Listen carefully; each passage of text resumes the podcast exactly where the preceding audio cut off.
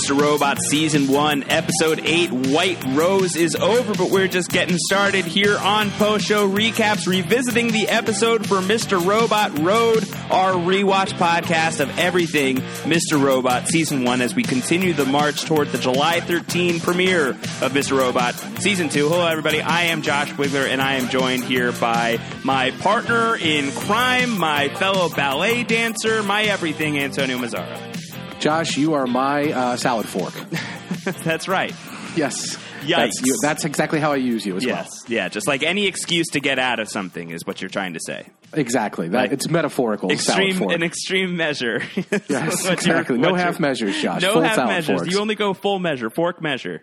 Yes, exactly. Ah, so brutal, so gnarly. oh no, it's great. It's beautiful. Who wouldn't want to ride or die like that? I guess. All right. Well, we'll talk through we'll talk through all of that stuff. But here we are. We're talking about White Rose, the eighth episode of the first season of Mr. Robot. A really big episode, as you guys know, having watched the episode at this point. If you haven't watched the episode, I would tune out now. Uh, this is not the place for you to be. We will be talking about everything that happened in episode eight in our spoiler-free section of this podcast before segueing over into our spoiler-filled section, as we do here on the Robot Revisited podcasts. Antonio, I believe it was in the spoiler filled section last week that you said for your money, White Rose is the best episode of the season. Yeah, if I didn't say that in the spoiler filled section, I definitely said it to you at some point. And I, at least until this point, at least through eight episodes, I I think that that's, that's the case. I do think that huge things happen in this episode. It begins with a very kind of unsettling scene that I, I think really sets you off on a foot where you're not sure what you're watching and, and have, did I miss something? And that sort of feeling like maybe you're not in on something that you're, you're you feel like you should be throughout the episode. I think the episode really takes advantage of that. Some really great one-on-one meetings in this episode. I know you're a fan of Mr. Robot and uh, Romero from the previous episode, but there's Mr. Robot and Wellick here. Yes. We've got Elliot and White Rose. We've got some really great kind of uh, one-on-ones that are going on. Wellick is really going off the reservation and off the rails.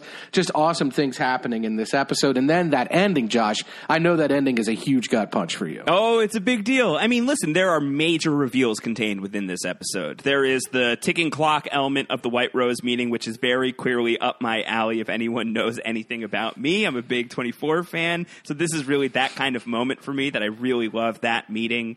Um, and Hadn't even thought of that. You just like watch beeps.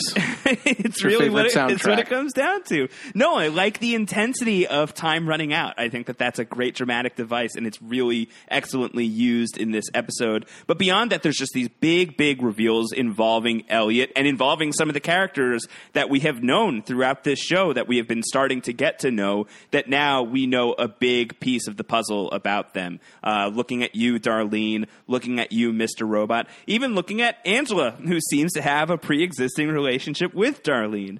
Uh, so there's a lot, a lot, a lot to chew on in this episode. Some other things are starting to open up as well. Gideon's suspicion of Elliot is starting to become a thing once again. So lots of really great stuff that you on in this episode. Yeah, it's just uh, there. It's just you talk about chewing. It's a buffet of all these different things coming home to roost ultimately, and storylines that have kind of been just sort of percolating throughout. Whether it is Gideon and his suspicions, and seeing how that is really coming to a head. Whether it's the Dark Army and everything that we've been seeing kind of back and forth between Darlene and Cisco, aka Turtle, throughout. Whether it's any of those kind of things with Wellick and and working with Evil Corp against Evil Corp to become CTO, to become an executive, uh, to murder. All these things really are boiling, and at the at the perfect time because, of course, the episode is only ten or the season is only ten episodes long.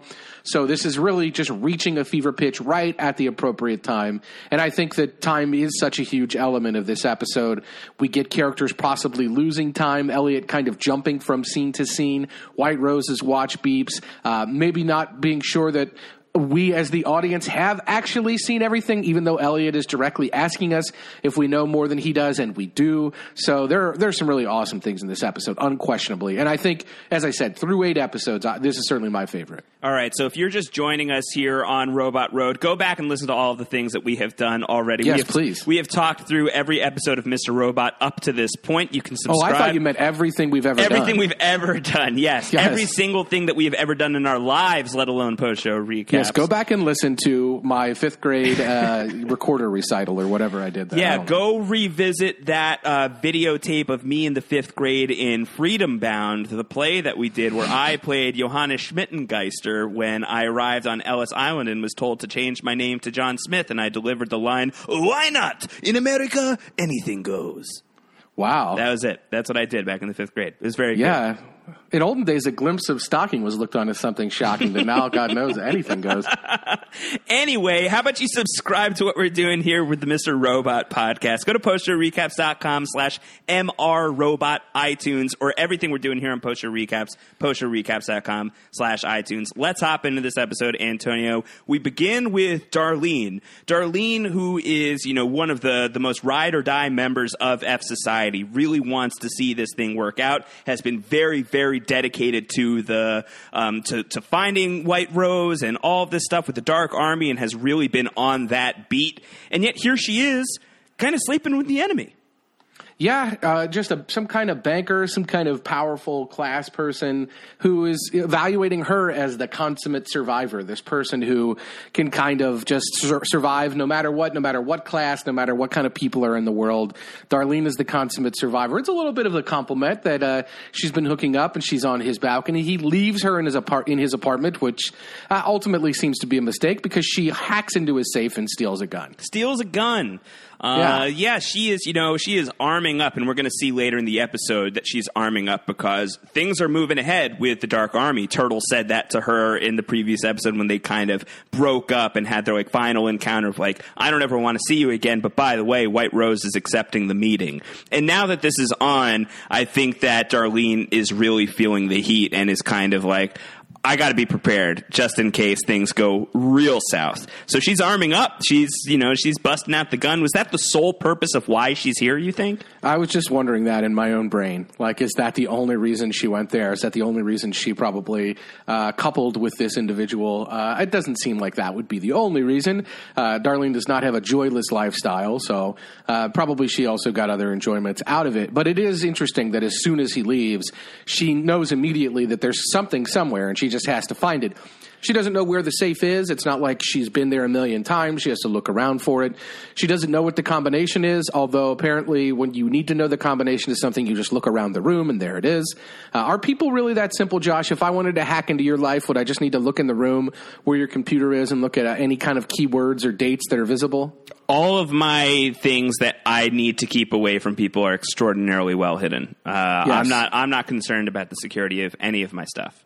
Okay, all right. I'll, we'll, we'll see about that. Sounds like a challenge. No, just kidding. listening. Just kidding. Everything is very easy to find. It's not even worth it. It's not a challenge. Don't worry. Yeah, and there's nothing good anyway when they do look. So let's just forget that. Let's Yeah. forget we brought it up at all. But no, Darlene looks around the room. She sees that. She sees some numbers. She hacks into the safe. She gets in there and she gets a gun. Uh, and, and we're, you know, we're immediately, when you're talking about a gun in the first act of anything, we're, we're wondering what will happen with this gun. You assume the gun goes off. Uh, that Yes. seems to be the rule. So keep an eye on that thing. Let's track that thing. Yes. Um, but let's track Darlene as she leaves this ritzy apartment, uh, this big giant loft, and she goes to ballet class. Yeah. Um, Black Swan. Yeah, yeah, she definitely has sort of a Black Swan vibe going on right there. And in walks her, you know, she's the Mila Kunis to Angela's Natalie Portman. These two people who we never really expected would have any connection toward each other. Certainly not one that was already established that we didn't know about yet. This is a big, jarring surprise. And I remember watching it the first time before it's revealed that clearly they know each other. Um, that I was just wondering, like, what is Darlene trying to get out of Angela? Like, why is she spying on someone really close to Elliot right now? And then suddenly they're just talking like they're old friends.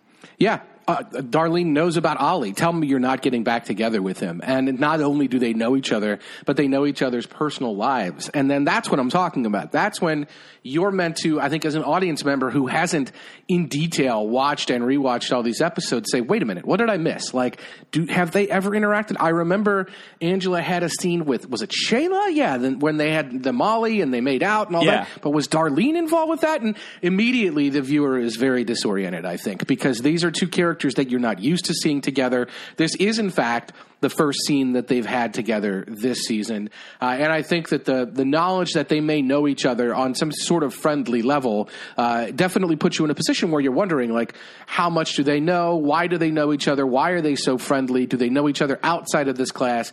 Where did they meet each other? Uh, and your mind is sort of racing as this beautiful Mozart comes on uh, and the title card sort of swells up because they're talking about Elliot and the fact that he's had a shitty month is something that is known to both of them. Yeah. So this is something where they, they seem to share Elliot in common. And the question is, like, how and why? And there we go, title card. So here we are. Gotta say, I mean, of all the title card reveals, this is probably the weakest one for me so far. I think that's because I'm so caught up in just the being completely mystified by this Darlene and Angela connection that I almost don't care about the title card, which is rare because the title card for me is typically a highlight of every episode.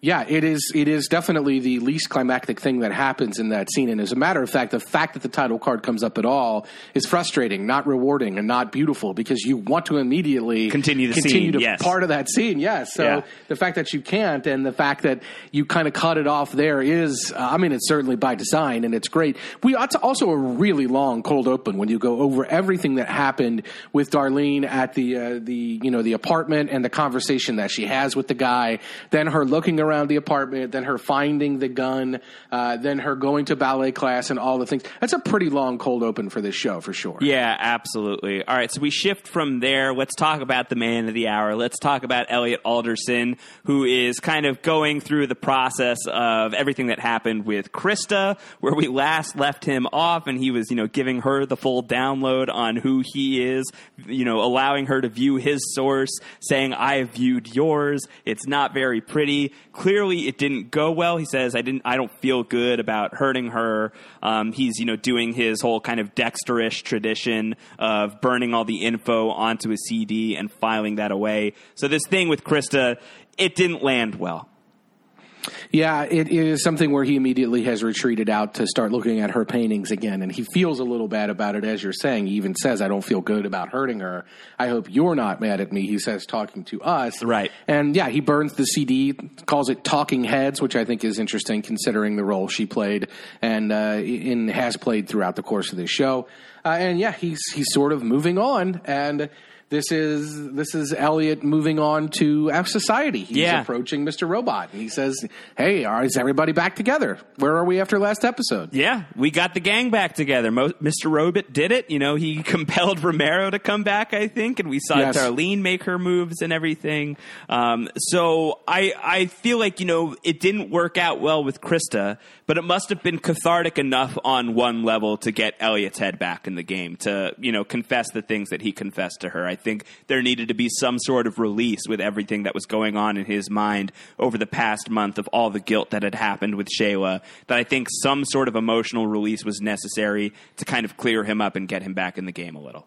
Yeah, and it's not lost on me, of course, that the while Elliot is clearing his screen of Krista's information and kind of burning that all to a CD on one of the other monitors, he has the schematics for the the air control system, the very thing that as he gets with F Society in the next scene and sort of introduces the plan, uh, it involves those very schematics and the fact that all of the thermal control systems at the five sites are networked to the point where they can use the one Raspberry Pi in and get into all five systems. So their hack could be back on. They don't have to go to five different sites.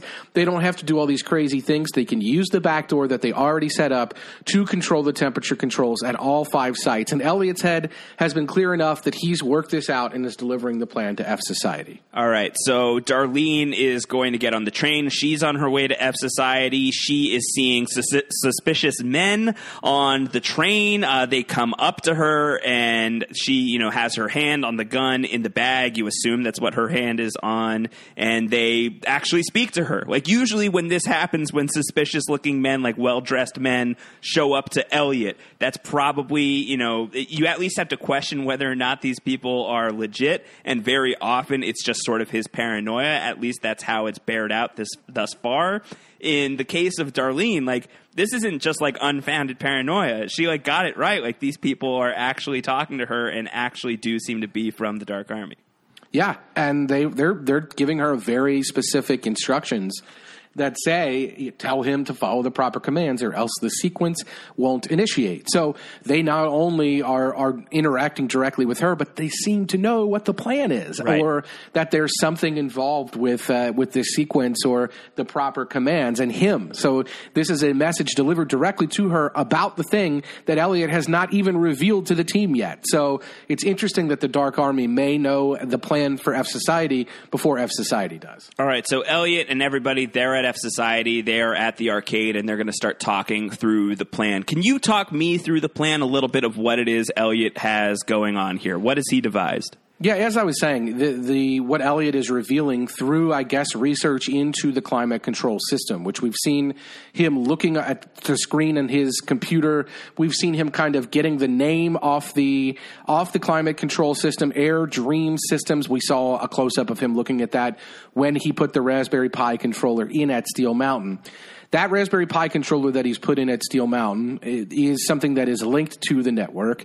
And Elliot has discovered that all five of the systems at the various sites where the backup data for Evil Corp is kept in the United States are all linked to the same network. And so by using the backdoor that they already have, at a certain time, once the Dark Army is also deleting the backups in China, they can, in one fell swoop, ultimately delete everything that e- Evil Corp has. All the backup, all their data, all the debt that these people have can be immediately erased uh, with this one action. So the plan is on.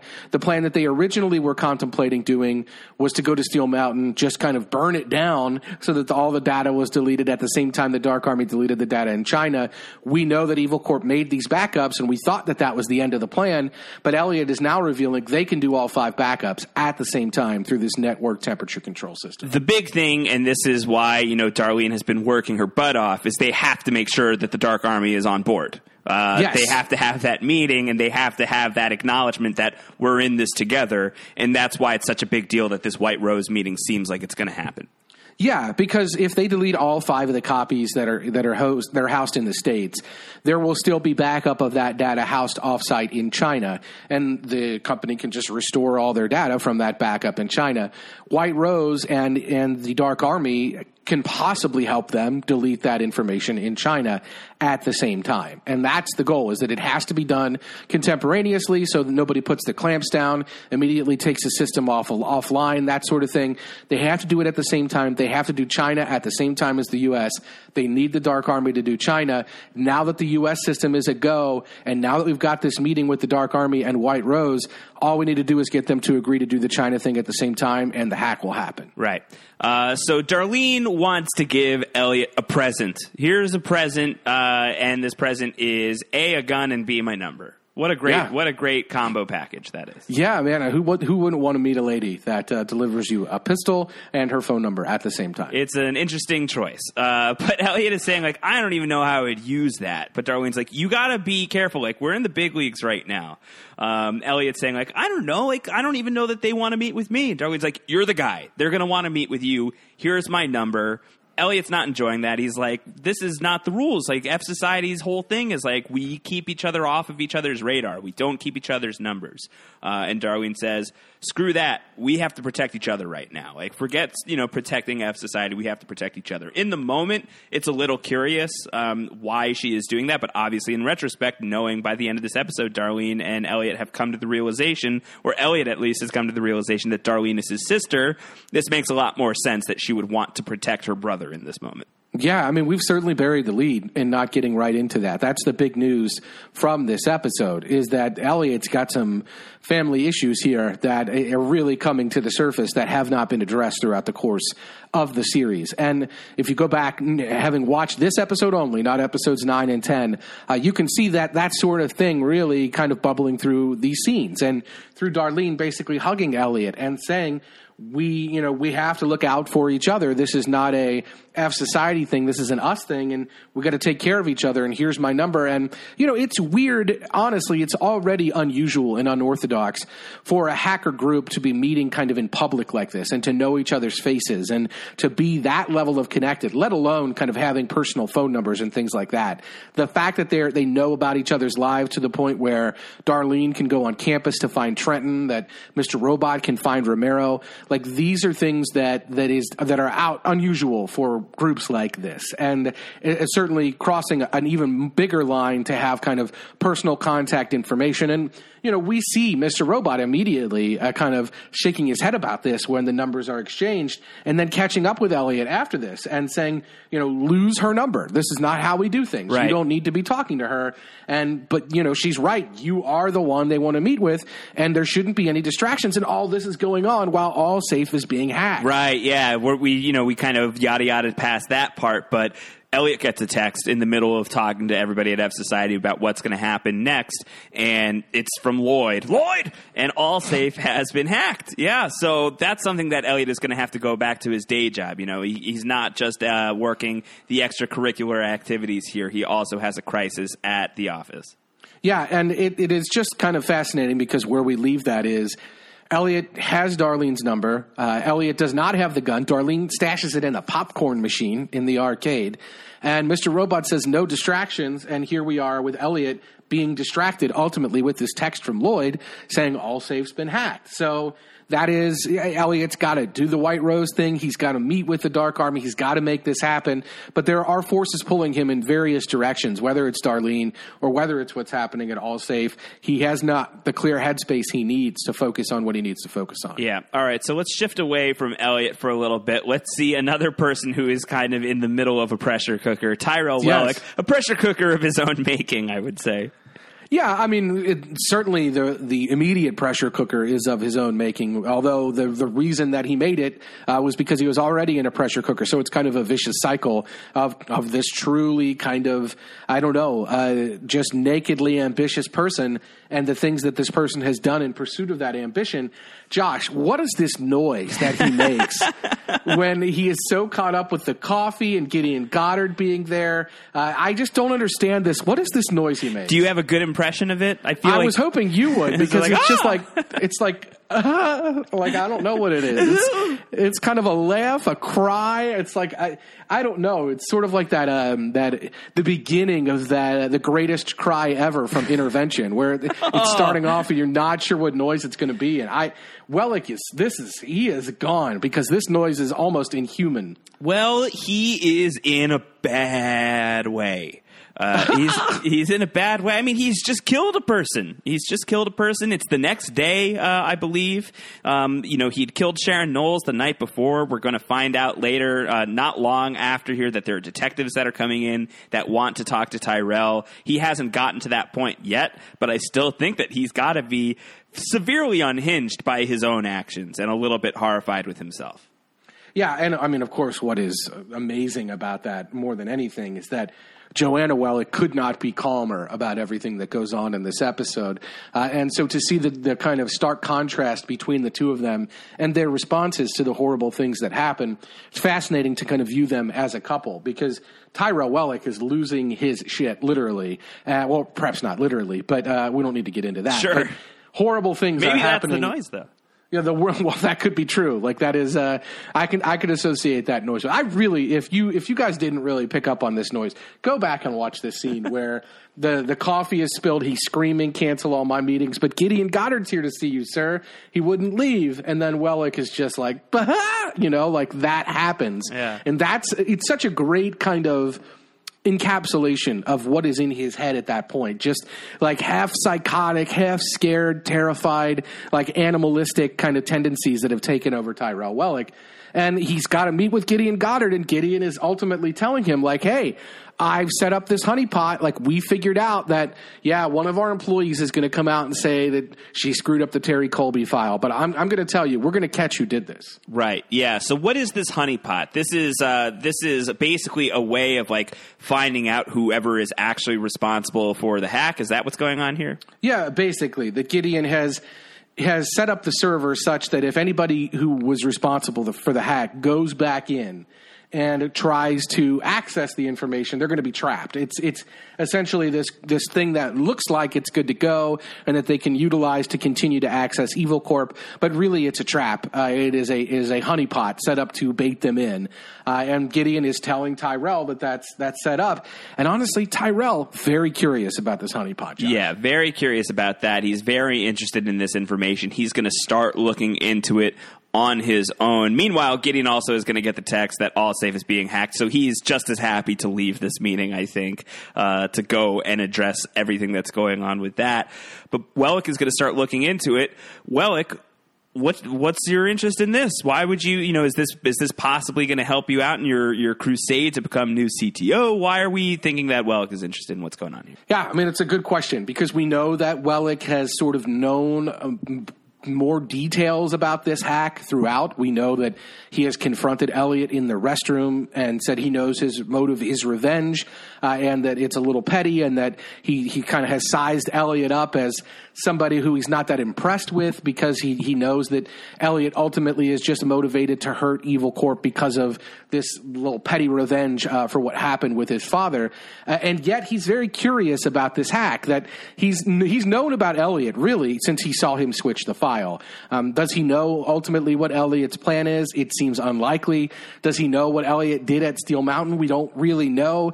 But I think he's always thought of Elliot as just this kind of little fly who has this little petty revenge motive uh, and who has that kind of secret that's driving him throughout. But here we go that that maybe this is something more that Wellick is maybe more interested in this because Wellick throughout has not really clamped down on Elliot. He's in fact offered him a job in episode two. He's kind of been intrigued by him and curious with who he is uh, in the Steel Mountain episode. So we don't know exactly what Wellick's goal with this would be. And Wellick's ultimate goal seems to have been to just get the CTO job. That's why the Sharon Knowles of it all happened. That's why Elliot was interested in Tyrell, or that's why Tyrell was interested in Elliot to begin with. But now, who knows? Like, who knows exactly where his head is at because bad things have happened and he's really far down that road. Yeah, so, he's, he's down the robot hole. Yeah, he's really down the robot hole. And the question is, like, is he going to take some greater action as a result of this? Like, where does he go with this frame of mind that has him making those weird noises after he's already killed a person? Now that he knows this honeypot is still here, what's he going to do with it? Yeah, well, he's not really going to have too much time to examine this any further because the police are here. They found a body on the roof. Oh, that's terrible. They want to talk to you. Yeah, they can't do that. yeah, like, no, I'm not ready for that. Yeah, not ready for that. They have to make an appointment like everybody else. Even the assistant in that moment, who has heard the noise from Wellick earlier in the episode, sees that he's probably a little off the rails. In this moment, she's like, but shouldn't you talk to the cops? Like you could just like see it on her face, like this is a weird thing that you're doing here. So Tyrell is definitely not helping his case. Also, is not going to help his case later on when the police actually do show up and they start asking him questions, and he literally cannot respond. Yeah, just just sort of struck dumb by everything that's happened. So yeah. this is a I mean this is not Tyrell Wellick is not in a position where he can sit back and be thoughtful about things both because horrible things have happened and because the, the chickens are coming home to roost on that. He's got to run away from his office and say, I want to talk to the Dulles server farm while I'm on the road. Like, he's clearly going to look into this honeypot on his own. The fact that Gideon Goddard has told him this might be the thing that saves Evil Corp. It might be the thing that takes Evil Corp down because we just don't know where Wellick's head is at because Wellick doesn't know where Wellick's head is at. He's all over the place and on the run, seemingly, in this episode uh, from his office in this scene. Yeah. Uh, so we'll we'll follow that lead in a little bit. Let's go over to All Safe for a bit while everybody is kind of trying to figure out what's going on here, what's going on with this hack. And this is when Ollie, who has already had a previous encounter with Turtle, uh, has been told that there's still a little bit more business to attend to. Ollie is going to come up to Elliot and ask him for a favor. Also, he is kind of just going to be a bit of a jerk and finally be a little bit of a douche to Elliot here. Not that he hasn't already been douchey, but like intentionally douchey. Yeah, and he's he's been put in a very difficult position. It's it's made pretty clear. I mean, he's worried about that those clouds that are spelling out his name, Josh. Yeah, Yes. yeah. It's Yeah, a I mean, really, it's a really stinky situation going Yes, on. who wouldn't Elliot. be? so Ollie's in a pretty tough way. He's pulling rank on Elliot and saying, "You have to go deliver these drives to this location, uh, and your meeting is at two o'clock. You can't be late. Leave right now." He's very clearly been given instruction, ultimately, uh, to to get Elliot out of the office and to this specific location by a specific time. That is the favor that Cisco has asked of him. This scene, I think, makes it pretty clear that Elliot has to do this thing, and that Ollie is the messenger that they've chosen to get Elliot to show up at that place in time. Right. So Elliot is realizing that, you know, this is, I think he's going to realize when he's on the street with Angela that this is what the hack is all about. This is the meeting. Yeah, I mean, he, he gets right into Ollie's email and looks and sees like, you know, you're responsible for this. Emails from Elliot to or from Ollie to Angela. So Elliot knows kind of okay, there's a bigger thing going on here that Ollie and Angela are connected to, and this hack may well be connected to me, and it may well be connected to the Dark Army. Uh, in knowing that it's their fault or knowing that they were involved, like this is a bigger thing, and this probably does involve me. Yeah. All right. So we have a Joanna Wellick scene here uh, Uh, in between all of this. She's very proud of her husband right now, I feel like. It's like, oh, Yeah. you did it. You did the mission. Mission accomplished. We're to do it. Yeah. You had sex with Sharon. There's pictures for blackmail. And that's to be great. That's totally to work for us. It does sort of invite the question like if she thinks that Wellick has been out all night with Sharon Knowles, where has Wellick been? Yeah. Like if he hasn't been home uh, after he killed Sharon Knowles, where did he go? Great question. Uh, because we see him walking into the office the next morning, and that's the morning. So where did he go between the murder and walking into the office next morning? And Joanna Wellick assumes he's been out with Sharon Knowles. We know that that's not true, but we don't know where he went. Right. So, mm, not great. Not great. And this is, I mean, this is a great kind of instance of at the beginning of the episode, we're given information uh, that Elliot doesn't have that is perhaps pertinent to the story. We find out by the end of the episode that it's kind of directly on point with things that Elliot doesn't know. But here, we as the audience again know information that our characters don't. That that Wellick has not gone home, but he hasn't been with Sharon Knowles. We're in the dark on where, but we know more than Sharon Knowles here, or we know more than Joanna Wellick here, who's very proud, as you said, of Elliot or of Wellick. She's also brushing a spot out of a collar. It looks like. Is this a direct kind of parallel to Lady Macbeth, Josh? ah, look at that. Look at you getting your fish back on. oh yeah, you gotta. I gotta bring my fish back. Got to get my buzz back. Yeah. Oh, boy. man. Let's not get into buzz back. Yeah, I don't want to. We got to chase that. Well, let's chase that right out of here. chase that rice out of here. All right. Oh, God. All right. So let's talk But yeah, about. no, no, let me let me get into Lady Macbeth Sure. real quick because that that scene is like the famous kind of sleepwalking Lady Macbeth, where she gets into the out damn spot and she's kind of rubbing around. And this is near the end of Macbeth. Spoiler alert: where many murders have happened, that she is sort of directly involved in pushing Macbeth to participate in, uh, all in the means of uh, essentially pursuing power. And this is where she's really can't sleep or can't just not be restless with herself because of all the guilt. And this is a kind of a very physical thing that she's doing as, as part of her sleepwalking. Uh, this is very different than Joanna Wellick, who's just sort of calmly there uh, cleaning a spot out. We don't even know really what that spot is, but she assumes a great crime that she sort of pushed him to has already been committed. She has no idea it's risen to the level of murder. So maybe she would be a lot less calm if she did know. But she's pretty cool with the fact that it was adultery. So this is not a, a normal person to begin with, I don't think. Yeah, no, I don't think so. I think that that's pretty safe to say about Joanna Wellick at this point. Yeah, and ultimately the the stuff that does happen with Lady Macbeth, uh, we, we don't want to spoil the rest of the season of Mr. Robot here, but I don't think it's a direct parallel to what we've seen. But I, I don't think it's unintentional that this is what she's doing in this scene. All right, so let's get to the scene with Elliot and Angela on the street, and they're both kind of, you know, like not thrilled with each other because Elliot now knows about Angela and what she did at All Safe. Um, and he's like, "Why didn't you tell me? I could have helped." She says, "You weren't around." And Elliot, like, really digging in against Angela for the first time that I can think of, being like, "Yeah, well, you know, I've kind of had a rough month over here." You know, Yeah. it's like fair enough. That is a that is a justifiable position that you are coming in on. Um, but he's starting to realize that this is the meeting. This is what it's all about. Um, he's going to have to go to that place at the exact time that he's been told to go. Uh, but Elliot and Angela, you know, are still taking a moment here to kind of size each other up and take stock of where their relationship is. Um, and you know, she has this line of like, "It's so strange. I really miss us." And he's like, "Why is that strange?" And she says, "I never thought I'd have to." Yeah, uh, there. She makes a very poignant, or, or I should say, on point observation that Elliot's not been the same, and not just the last shitty month that he's had, Right. But the last the last couple of months, even before Shayla, which I think puts us right back to the beginning of this series, and so I think that that's a great kind of thing that a character is observing. That really, since we've been following Elliot, something's not been right about Elliot.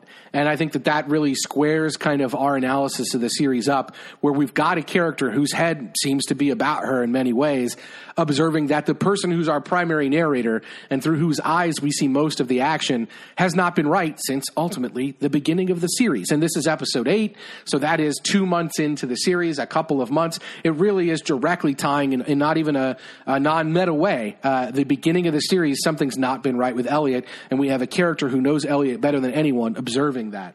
So I think that that's a fascinating part of this scene. Uh, and Elliot really is kind of distant. You're right. He is parroting the words that have been given to him or that have been said by other characters when he's not around about him having a bad month. But like I said, I think the really interesting thing here is a character who knows him really well is observing it's not just been the last month. Something's not been right about you for a couple of months. Uh, and that's how long we've known Elliot. So I think that's great. So this is great too because Elliot says like you know he says to you know in his narration there's always this divide my wall she can't look over hackers don't trust anyone and she knows it. Um, and I I think that that calls back to the Elliot vision back from episode four when you think back on Elliot and Angela having their dinner um, having their you know their big plate of fish Of in- Yeah, of QWERTY, you know, they're not at a traditional dinner table. They are at, you know, a cubicle, you know, sitting across from each other with literally a divider between them. So I think that this has some, been something that's very much on both Elliot and the show's mind in terms of the dynamics between these characters, but also sort of the walls that Elliot has built around himself that he doesn't let everybody peek over into what it is he's doing. Well, yeah, he's described it as a perfect little maze. Uh, when he talks about Krista at the beginning of this episode, he says she's just like everyone else, too afraid to peek over their walls for fear of what they might see. So the walls aren't just to keep others out, they're to keep you from seeing the rest of the world. And I think that Elliot has built these walls around himself, not just so that Angela can't see him, but so that he can't see Angela, so that he can't see other people, see their normalcy, see their problems, see whatever. Uh, he's built himself into this position where he's not really seeing the forest or the trees, that he's in kind of a, this, this perfect maze, as he describes it, uh, that allows him to not have to worry about trusting anyone or anything, uh, that allows him to control everything that he sees. And I think the interesting thing about this is uh, the walls seem to be crashing down around Elliot in this episode, that his perfect maze has been disturbed by a variety of factors, some of which are people knowing about him knowing information that he knows because he's put himself in this, you know, behind these walls. He hasn't seen these things, and, and we as the audience know more than he does. Other characters like White Rose know more than he does. So his walls are crashing down because of his myopic kind of viewpoint where he's chosen to box himself in and not see what's going on around him. And I think that that's a really fascinating thing that is catching up to him in this episode. Uh, and that has nothing to do with the title, has nothing to do with White Rose, but it seems a natural consequence of everything we've seen so far. And something small like uh, giving another person your phone number uh, can be one of those things that leads to those walls crashing down. Yeah. All right. Well, shall we abandon these walls for a cage? Shall we set into? Should we? Should we move forward into the Faraday cage and I get can't to the wait White to get Rose? into this. Yes. Let's get. To, let's get into. And I'm just going to say it: the White Rose of it all. Oh, there it is. Yes, let's get into the White Rose of it all, the BD Wong of it all. The BD Wong of it all. I'm such a huge BD Wong fan that when BD Wong shows up on this show, I'm like, yes! Oh my God, you're White Rose. This is incredible. Oh, that's such good casting. Anything that BD Wong is in is instantly just like a tiny bit better. Yeah, and the funny thing is, BD Wong shows up in the credits to this episode, and I gotta say, like when White Rose walks onto the screen, I'm not hundred percent sure that it's BD Wong. Uh-huh. Like this is great character work. This is instantly instant classic character when White Rose shows up on screen, uh, and I, I immediately you want to see more of White Rose, and you could make a whole series about White Rose because Elliot walks into this cage where he's basically been instructed. He he brings the drives to this place uh, that seems to be like that. Maybe this was a true task that he had to undertake, maybe not. Uh, he gives his full name at the desk when he walks in, which is not something I would have done, Josh. but Probably he's like, not, probably I'm not. Elliot, I'm Elliot Alderson. But he Like, was I'm told to follow the instructions explicitly, like to Yeah. the letter. So you know, taking no chances here. Yeah, and he's observing that maybe White Rose is a legend in this community because White Rose is the most paranoid of anyone. That the walls around White Rose are built higher or more, you know, they keep more people out, uh, and that the Dark Army has essentially controlled Elliot into making this meeting go down exactly as they want. So he walks into this Faraday cage. He doesn't have any cell phone signals. He doesn't have any way in or out. He gets shut in there uh, by somebody who walks right out of the room. We think Elliot might be alone in there, but White White rose has somehow imperceptibly entered the room while the other person was leaving. It's awesome. So in comes White Rose, and White Rose is all about time, the master of time. Uh, very specific, saying, I manage my time very, very carefully. Each beep represents one minute of my time that has passed, and I have allotted you no more than three minutes. And this is going to be a very tense conversation between these two because Elliot is going to spend most of these three minutes completely screwing up his time, you know, completely Yes. mismanaging the time as far as White Rose is concerned. White Tick Ro- yeah, tick tock, Mr. Alderson. You know, just a lot of moments where Elliot is repeating things. We were ready. We were ready. Dwelling is inefficient, but we were ready. Repetition is inefficient. He's going to repeat the same things. He's just going to say redundant information, things that don't matter anymore. Don't dwell on the past. We're talking about the future. And it's not really until very close to the end that it comes out about uh, there was a vulnerability uh, in your hack from Terry Colby. There was suspicion from Gideon Goddard.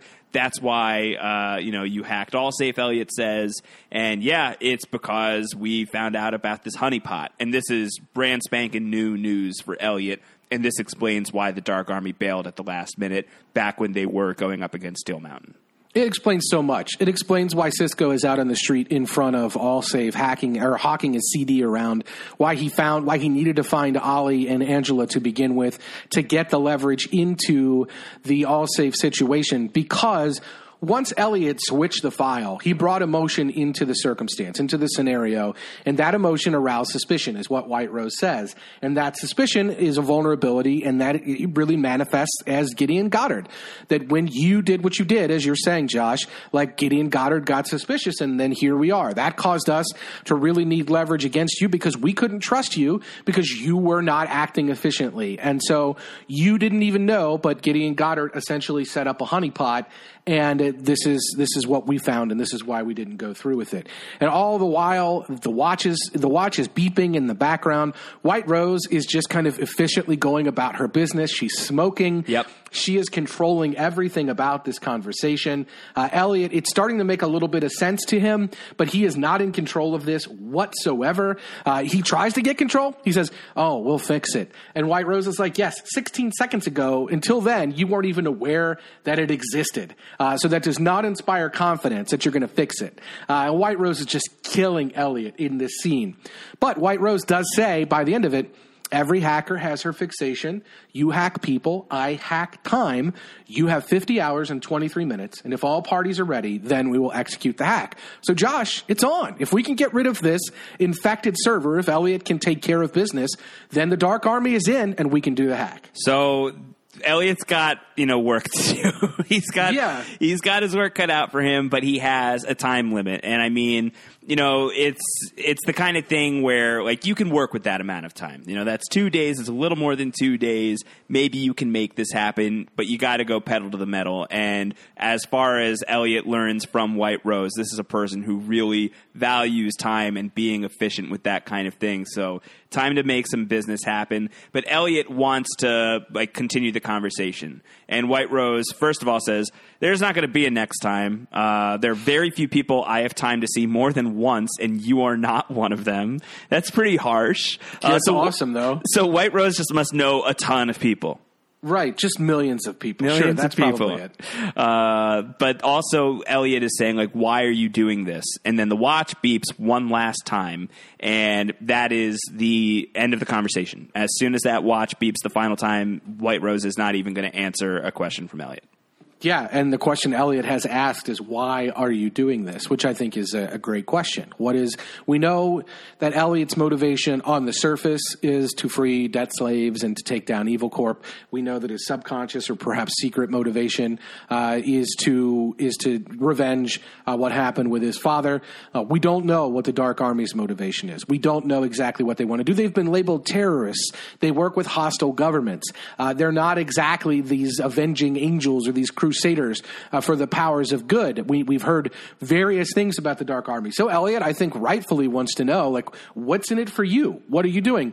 And that's great because the watch doesn't beep right at three minutes in, Josh. If you time this scene out, when Elliot asks that question, there's about 10 seconds left in his three minutes.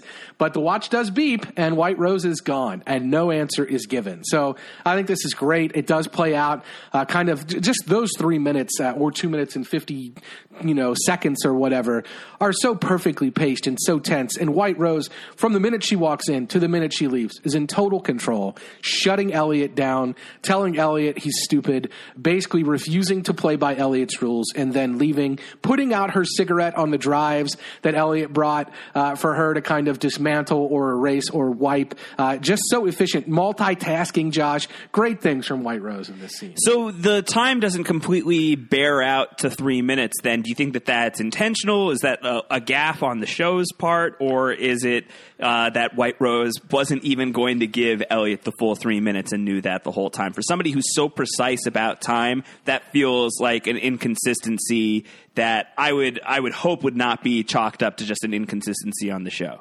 No, I think that White, by White Rose's estimation, Elliot's time started before White Rose said the meeting has started. Got it. Uh, and I think that that's I think that that's when White Rose walks in and says, "Are you just going to stand there, or you want to hand me those drives?" Right. Mm-mm-mm. Like that's what White Rose says when she walks in, and that's when her watch beeps after she says this. So if Elliot had managed his time more efficiently, perhaps he would have had time for that question. But the problem is that he just kind of gaped and stared at White Rose when she walked in, didn't do anything when she walked in, and the meeting had already started before Elliot even realized it. So he's that inefficient with his time that he was wasting time and not even knowing it, let alone when she told him you only have three minutes, and he proceeded to say the same thing three times in 20 seconds. Right. So this is, you, White Rose does not F around, Josh. No questions asked. It was a bad spot for Elliot too. Like Elliot's the wrong guy for this because he's not so great in social interaction. I've been trying to get better at it, uh, but like if he's behind a screen, like he can really you know zone in and focus up. But this is a person to person interaction where he really has to be on his game. He doesn't think fast in that way.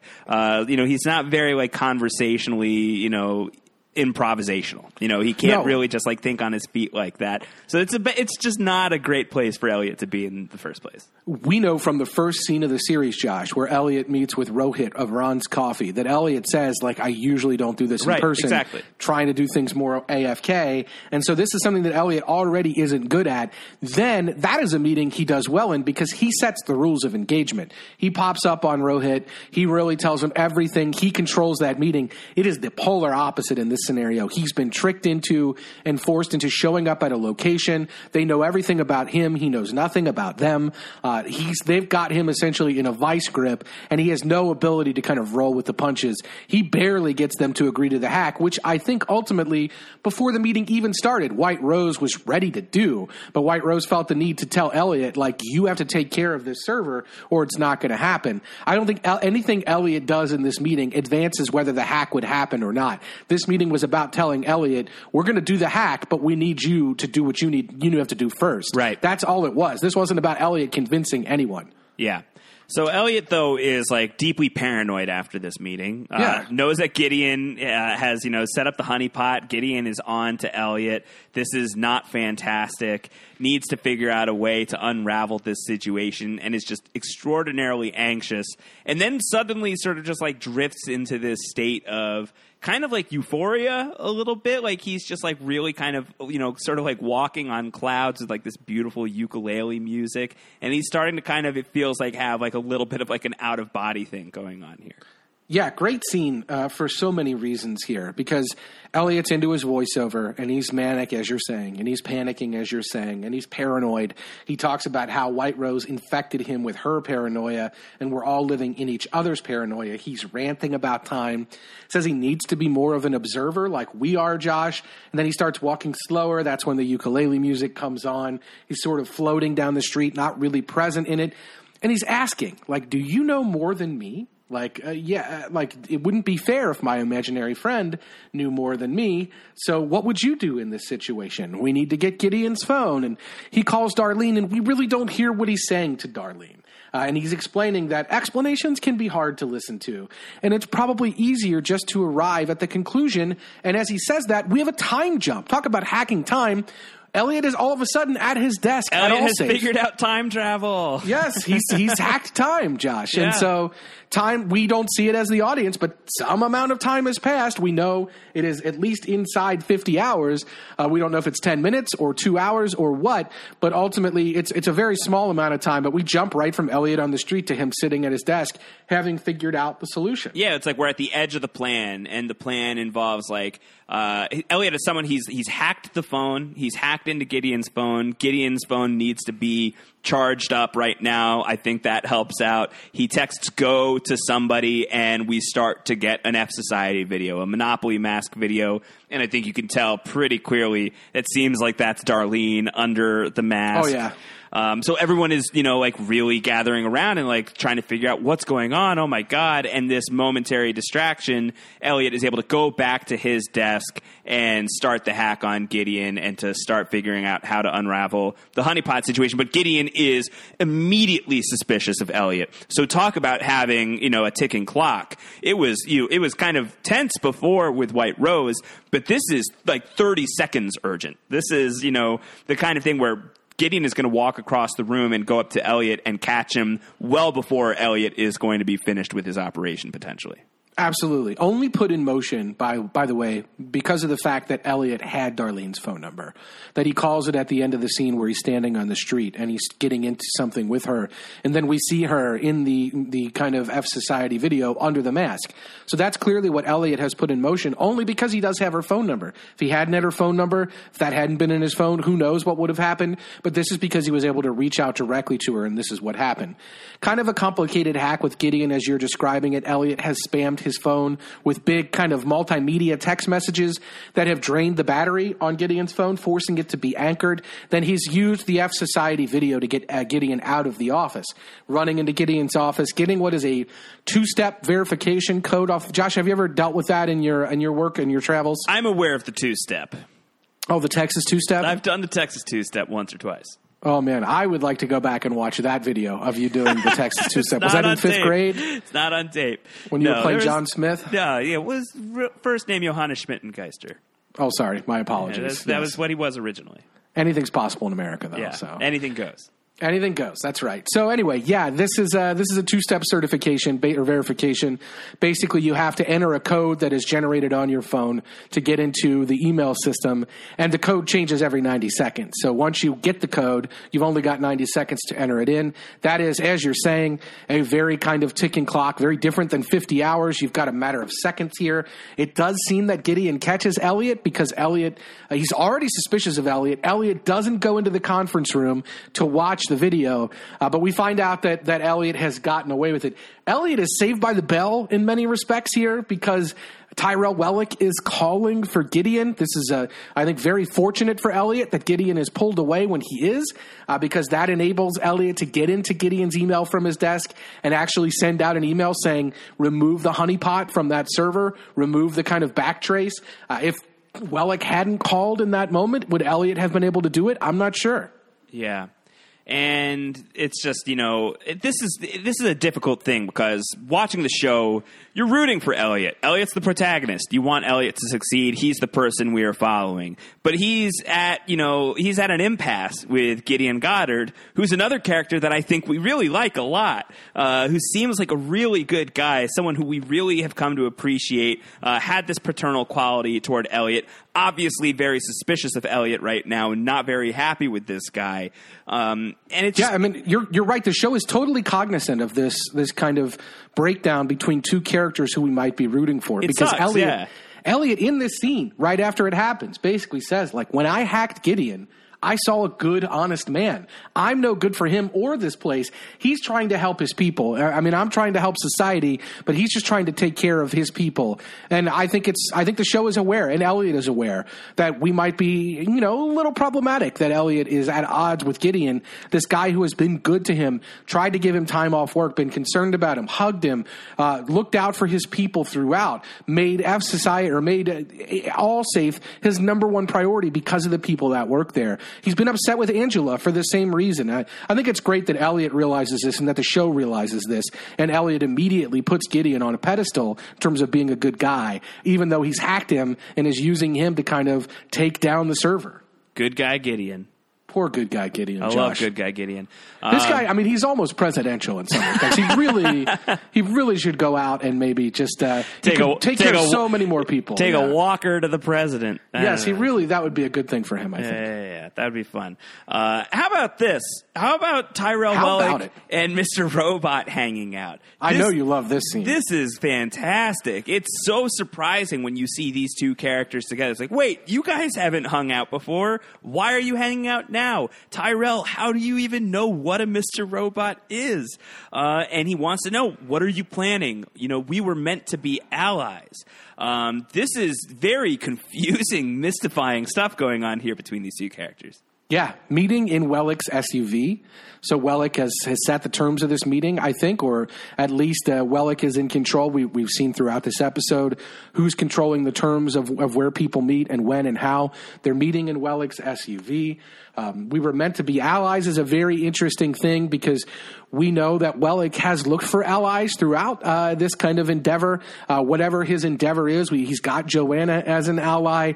Um, he recruited Elliot to kind of work by his side. Uh, he's done, you know, these other things to try to bring other people into the mix. He was trying to be conspiratorial with others uh, throughout, and they've kind of rebuffed him. Uh, he wanted to make Scott Knowles his ally ultimately, and, and to be his right hand man, somebody he could take down from the inside, and he's rejected that. So, it, it, what we've seen from Wellick, the only person that's really been on board with him as a ride or die throughout, has been Joanna. But he has been searching uh, for these ways in, and little did we know, one of the ways that he's been searching is apparently through Mr. Robot, Right. Um, and through F Society. And so this is uh, this is really a fascinating meeting for sure. I mean, this is an episode where we we're seeing these meetings that that occur between characters that either we didn't uh, expect or that are kind of these key high point meetings.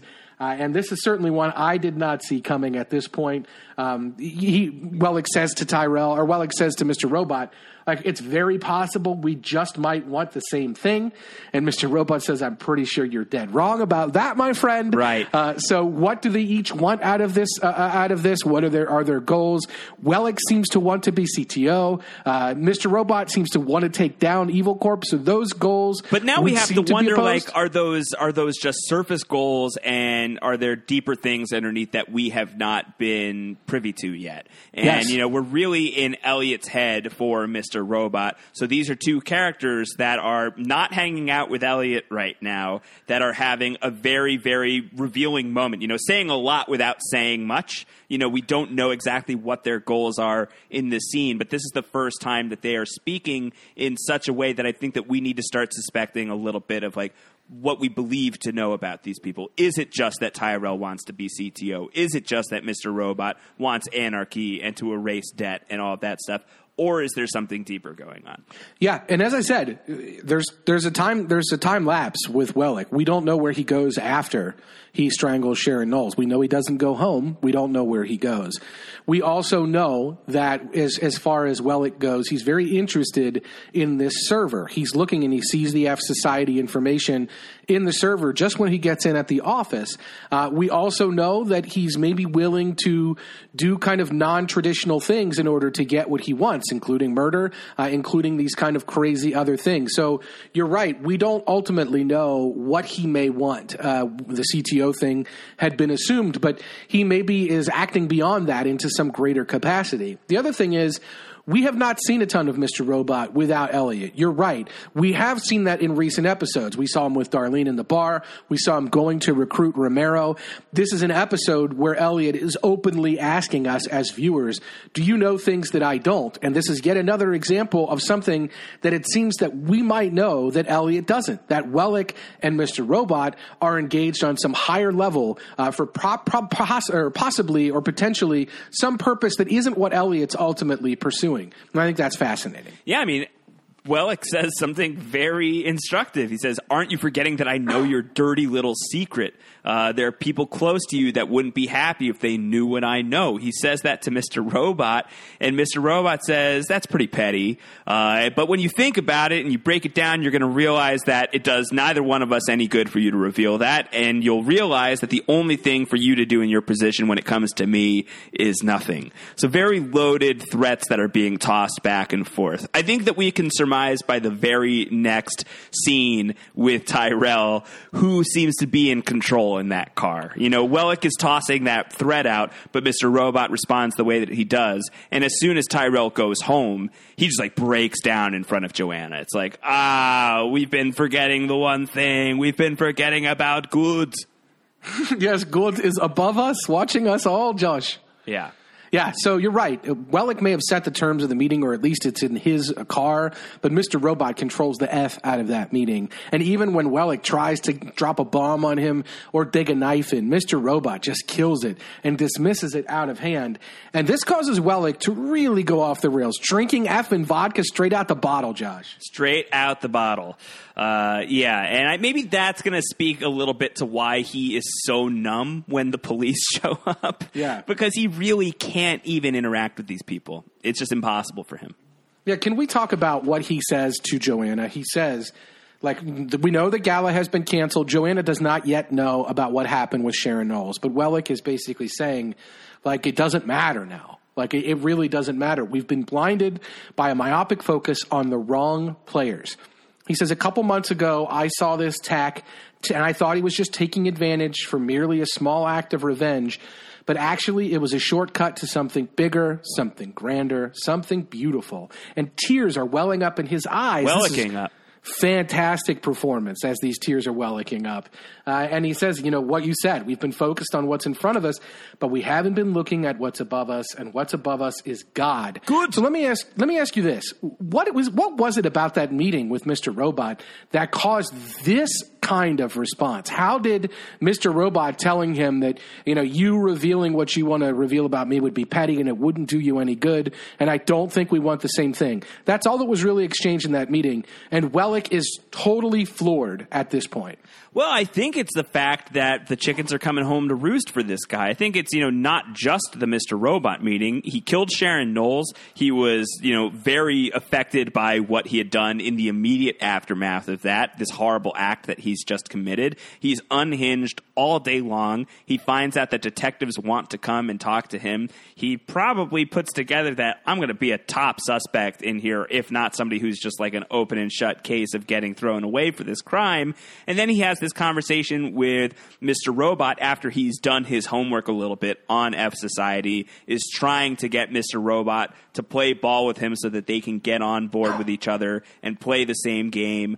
Um, Mr. Robot wants nothing to do with Tyrell on that front.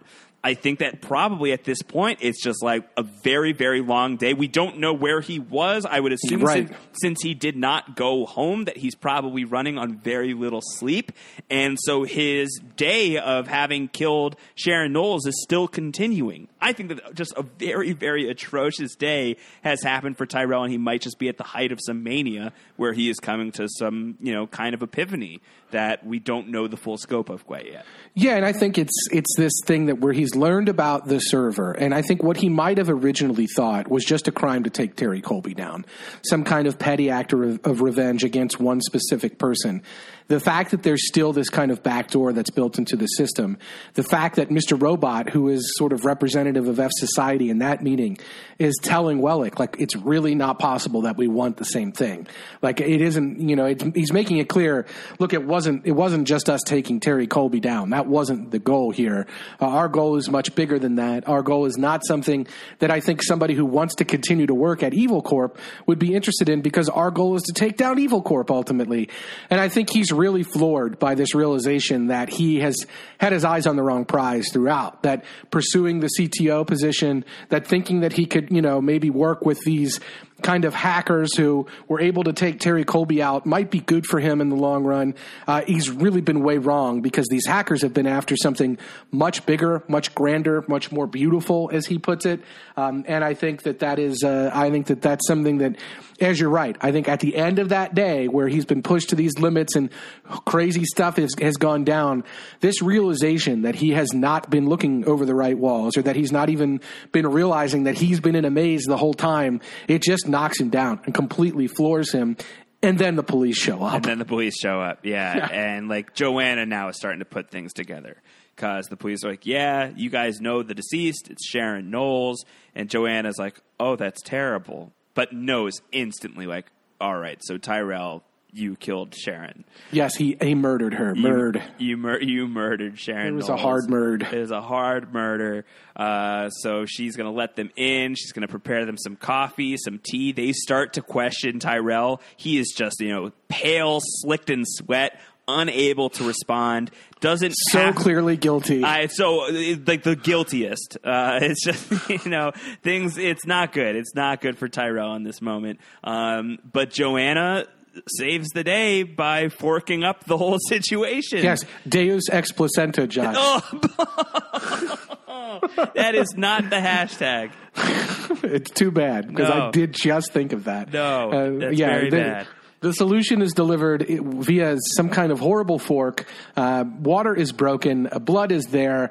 Uh, Joanna Wellick will stop at nothing, Josh. Yeah, she sa- she says to Tyrell, like, you are not leaving us. I will not let them take you away.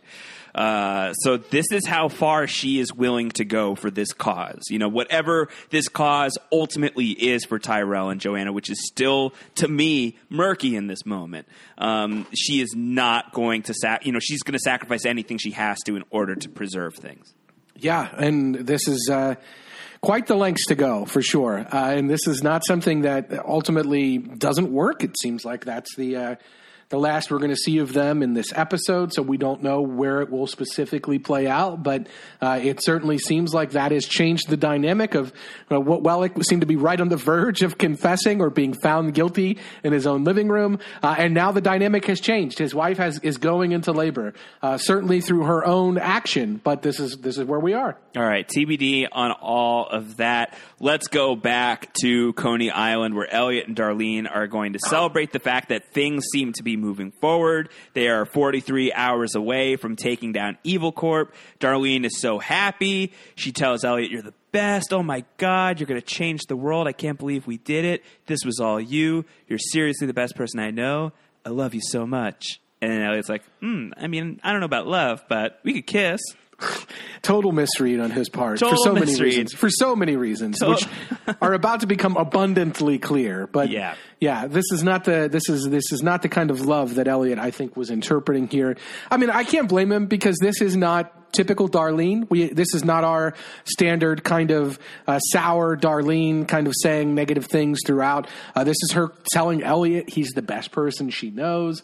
This is him giving him her giving him the credit for all of it. Looking deep into his eyes, sharing emotion with him. You can understand why this might rattle Elliot. Yeah, absolutely. But Darlene is very rattled because Elliot's her brother, and she knows Yes. this and is now starting to realize That he maybe doesn't. Elliot doesn't get it. Right. And this is very revealing about Elliot Alderson. She says, did you forget again? Did you for- Again. did you forget who I am? Uh, and Elliot's like, forget what? And she says, I need you to tell me who you think I am. Uh, and he's like, of course. uh, What are you talking about? Of course, I didn't forget. You're Darlene. You're And Darlene. That's not enough. That's Yeah, not you're- you're enough. You're Darlene. Darlene. You're Darlene. And in that moment when he i- when she is about to you know reveal that she's his sister, Elliot clicks to it. You know, they Yep. both say it at the same time.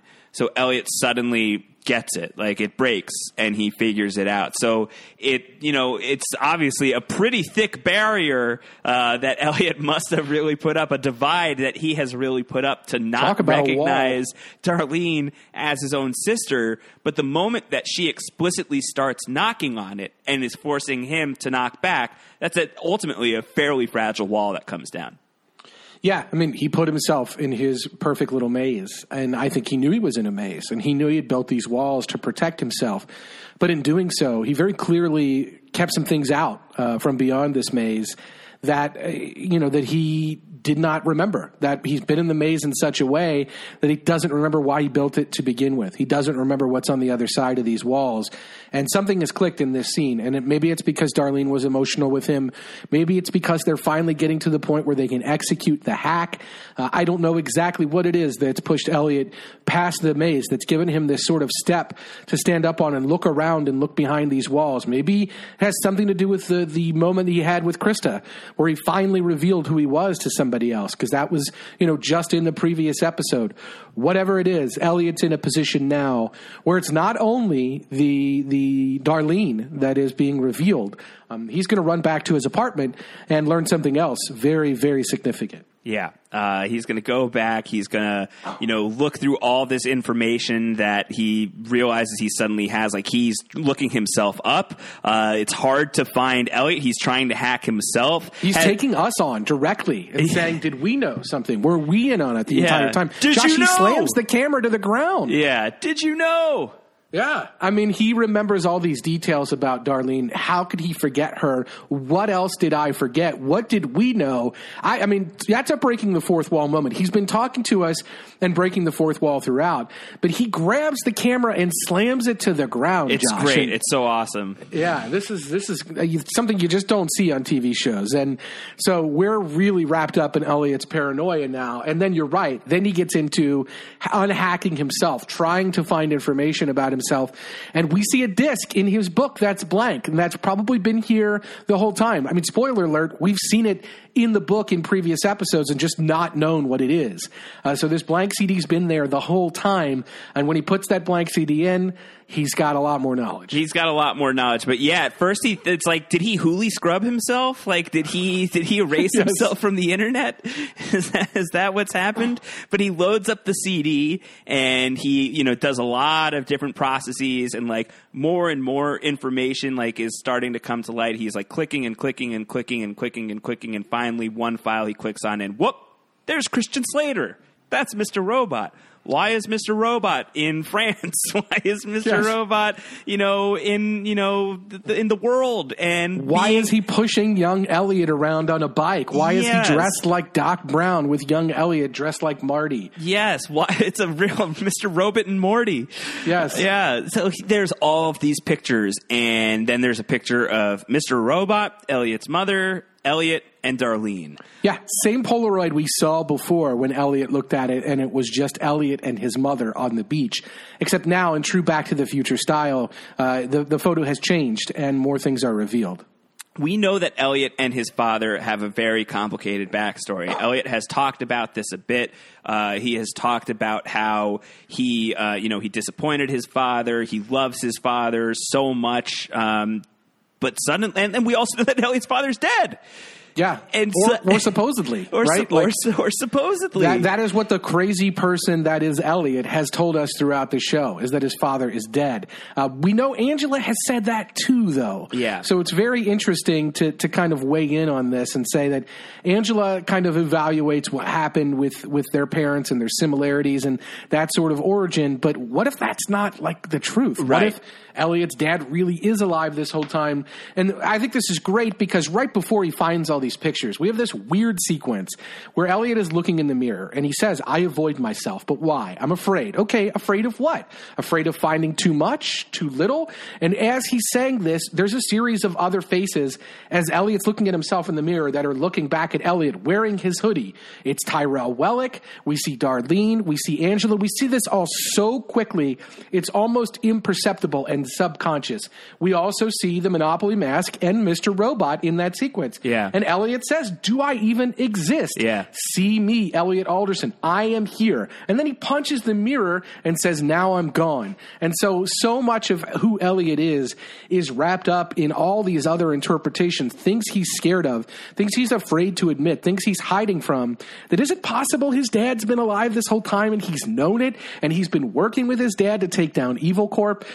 I, think that we have to ask ourselves when we, our, our narrator is this unreliable, what isn't possible? What isn't possible. And the episode ends as if this wasn't all great enough. Suddenly there's the loud banging at the door, and it's Mr. Robot, and he says, I think we should talk. And we cut immediately to credits. And that's just like such a great cliffhanger. Like, if you have the willpower to not watch episode nine immediately, like if you are listening to this podcast and you had only seen episode eight once and you didn't just jump right into episode nine first, I'm shocked. that really stuns me because I only I can only vouch for myself. But as soon as I saw this cliffhanger and as soon as this revelation came to light, uh, the first thing I did was all right, got to go right into episode nine. And spoiler alert, I went straight from episode nine into episode ten. You know, Yeah. we're, we're really in the free fall of the final portion of this season. Yeah, we'll do a spoiler section here, but I'll be very surprised if many people need it at that point because I don't see how you stop when you're you're hurtling down the tracks like this, especially with this last sequence. It's reminiscent of Apocalypse Now, a very famous scene where Martin Sheen was really drunk and really totally losing it, playing a character who was drunk and totally losing it, who punches a mirror and smears blood all over his face, uh, having a nervous breakdown. Elliot's in a very similar circumstance here where clearly this re- uh, revelation about Darlene has caused him to have a nervous breakdown. I think it's valid to ask as you end episode eight whether that knock is really real, whether Mr. Robot is really there. I don't know if we know anything at this point. What we thought we knew doesn't seem to be right. What we may have been speculating about maybe also might not be right. We don't really know where we are after episode nine. And the person who has been sort of misguidedly leading us throughout this quest, throughout this story, is nuts and is clearly falling apart and is clearly the things that he's been telling us and the things we've been operating under may not be 100% accurate. So what the heck is going on? I don't see how you stop after episode 9. Riveting stuff. We'll talk about it from a spoiler filled perspective in a second here. Anything else from a spoiler free perspective you want to talk about before we jump into all of that? No, I just, as I said, I think this episode, as you're watching through the first eight episodes, really, of course, is a game changer. But it's a game changer not in just that it changes the narrative that we assumed had been the facts of the story all along. I think it's a game changer in terms of introducing the fact that other characters have these gaps in time, like Wellick, that other characters maybe know more than we think that they know, uh, that people have been watching not only Elliot uh, from afar with the Dark Army and that they've had their eyes on him all along, but that as Wellick, as Wellick points out, I think his kind of line to Joanna is a great summary of this episode when he talks about like we're focusing on the wrong things. We thought this was an episode. This this this was about this Tack who was engaging in this petty act of revenge. But maybe it's about something much bigger. Maybe something much grander, more beautiful has been going on the whole time. I think that's a great line from Wellick. I do think it sums up a lot of what's going on in this episode. I think it's fascinating that in some ways our perspective shifts from Elliot to Wellick in that respect, in that we as an audience, this is where Elliot is directly taking us on and saying, What do you know that I don't? He's slamming the camera to the ground. I think it's a game changer in that respect because this is the, the first episode that really truly takes on and says, says, go back and watch the first uh, seven episodes. Like, go back and watch every episode that you've seen, and now you're going to really start looking at them through a different light. Right. Uh, because some crazy things have been going on that your main character, who you were associating with, is just not trustworthy on anymore. Yeah, yeah. So there's a lot, and I think that that only builds more and more as we go into the remainder of the season. So we are about to do that. First, we'll finish up talking about White Rose from a spoiler filled perspective. Do not listen any further if you have not already seen all of Mr. Robot season Let me, one. let me say one more thing, Josh. Let me say one more thing. Mr. Robot is Elliot's dad. We established that, at least that Elliot thinks that at the end of this episode. His dad pushed him off a pier. Yes. Like his dad, if you go back and rewatch this stuff, his, horrible things have gone down between to these two characters. Very, very, very complicated relationship. Makes sense why Mr. Robot was kind of pushing his buttons. Makes sense why Mr. Robot, if it is his dad, would be really angry that Elliot might have dined him out like that. Would still have a, an axe to grind about these things. Makes sense why he stayed by his side as he was detoxing. Like this revelation has an impact on so many things that we've seen. Uh, and if you're if you're really only watching through eight episodes and you haven't continued to watch, it's very much worthwhile to take stock in the eight episodes that you've seen and to think about the scenes that you've seen between the two of them and how that all really looks in light of the fact that we now know that Mr. Robot is probably Elliot's dad. Yeah. And that we have photographic evidence to confirm that. And Elliot's just been clueless about it the whole time. Yeah, no, it's great stuff. It's great stuff. Any hashtag suggestions for this part of the podcast? I don't really have one because I want to use Deus ex placenta. no, You won't let me. stop. No, Yeah, you won't let me. So not good. you're gonna have to suggest it, Josh. all right. That's How all about uh, how about hashtag wellicking up? We had that. Earlier. all right, we've got well. That's cleaner. fine. That's cleaner. Please be cool. Please be kosher, everybody. Uh, all right, we will talk about the remainder of White Rose in the spoiler filled section. That's the music cue. Get out of here if you have not seen the rest of Mr. Robot season one. Otherwise, we'll see you on the other side.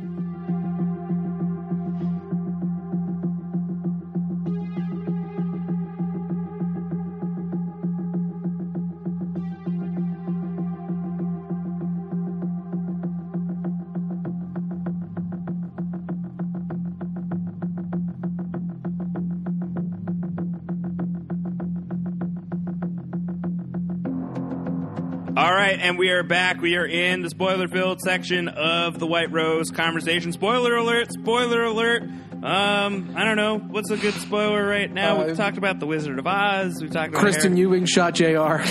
we could talk, yeah, we could do that. Um, no one's going back and watching Dallas. I really don't think that's not Despite- something that's happened. despite the brief breakup, Corey and Topanga get back together. oh, Boy Meets World. Yeah, and then they have a family together in a spin-off show called Girl Meets World. Did that already happen? Uh, yeah, that did. Is, was it any good? Uh, Girl Meets World. Yeah. Can we do like a didn't- little I thirty didn't watch. seconds? I didn't watch Girl Meets World. I couldn't How bring did you myself to know? do it. You love Boy Meets World. I do love Boy Meets World. I just wasn't interested. You just don't like girls. No, I got just, it. Mm-hmm. No, it's nothing about that. I just want to let it lie. I'm very ha- like I barely got into Fuller House. I couldn't Another do I couldn't typical do a lot of online Fuller journalist doesn't like women. Oh, stop that! Stop. I'm kidding. I'm kidding. I know you love Topanga, Josh. You don't have to fool me. Unbelievable. All right, so we're talking about Mr. Robot. You told me Joanna Wellick's your favorite character ever. So Let's talk about You love Mr. women. Robot, season one, episode eight from the you spoiler. wish the show was called Mrs. Robot. Mrs. Robot, Mrs. Ms. Robot to you. Ms. Robot. Yes, please. Let's Yes. let's let's not bury the lead here. I Ms. prefer Robot. Ms. Robot. But let's talk about Mr. Robot himself. Let's talk about the big reveal that Mr. Robot is Elliot's father, except that there is a second reveal waiting to happen that, yeah, Mr. Robot is Elliot's father, but also a figment of Elliot's imagination. But I think to call him a figment of Elliot's imagination is a disservice. Yeah, he's a lot more than that. He is a real kind of almost living, breathing manifestation, and it is certainly one of Elliot's kind of uh, breaks. This is something that every scene we see with Mr. Robot, as we know, is a scene of Elliot. And yeah, is he acting like Elliot's dad might act? I don't. The jury's kind of out on that because we see a lot of different portraits and we hear a lot of different things about, let's say, Mr. Alderson. But um, he's certainly, as a character in this show, as Elliot is sort of portraying him, uh, a very complex guy who seems to be a nice guy, but also a bad guy, uh, and who seems to drive Elliot to do good things and bad things, as we've seen throughout. He's there at his side through the drug withdrawals, but he's also the guy who pushes him off the pier. Right. So his dad is whispering on both sides of his, uh, you know, both shoulders. I think he rests on, and I think we see both sides of that come out. So he's a lot more than just a figment, I'd say. Yeah, it's it's a really interesting aspect of Elliot, and for my money, it's it's far from being untangled in this season. You know, we're really only just starting to come to come to grips with what this character is. I think that there's a lot of instructive stuff that you get along the way on the rewatch because that character is now someone who you can watch for who he really is. That Mr. Robot is not somebody with just his own agency and his own independent body. He shares Elliot's body, but these are two people that are often at war with each other. You talk a lot, Antonio, about how there's also this supportive side of Mr. Robot that seems to exist there for Elliot. I see that less than you do, I think. I really do tend to see Mr. Robot as more sinister and nefarious and not the kind of thing, more of an id than a super ego. I don't know that there's a super ego there.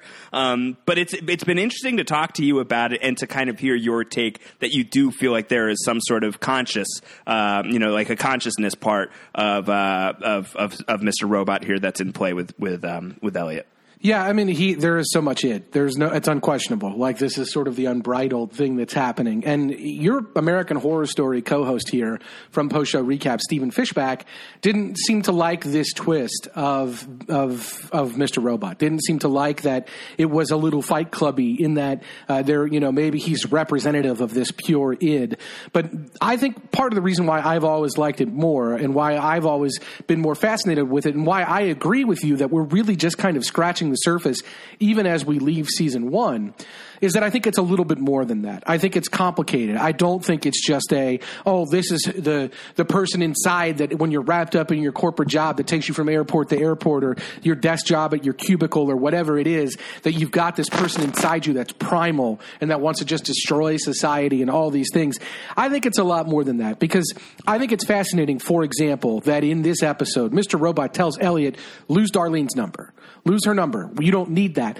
And is that Mr. Robot Elliot's id trying to protect itself, trying to protect Elliot from that discovery? I think it is, right?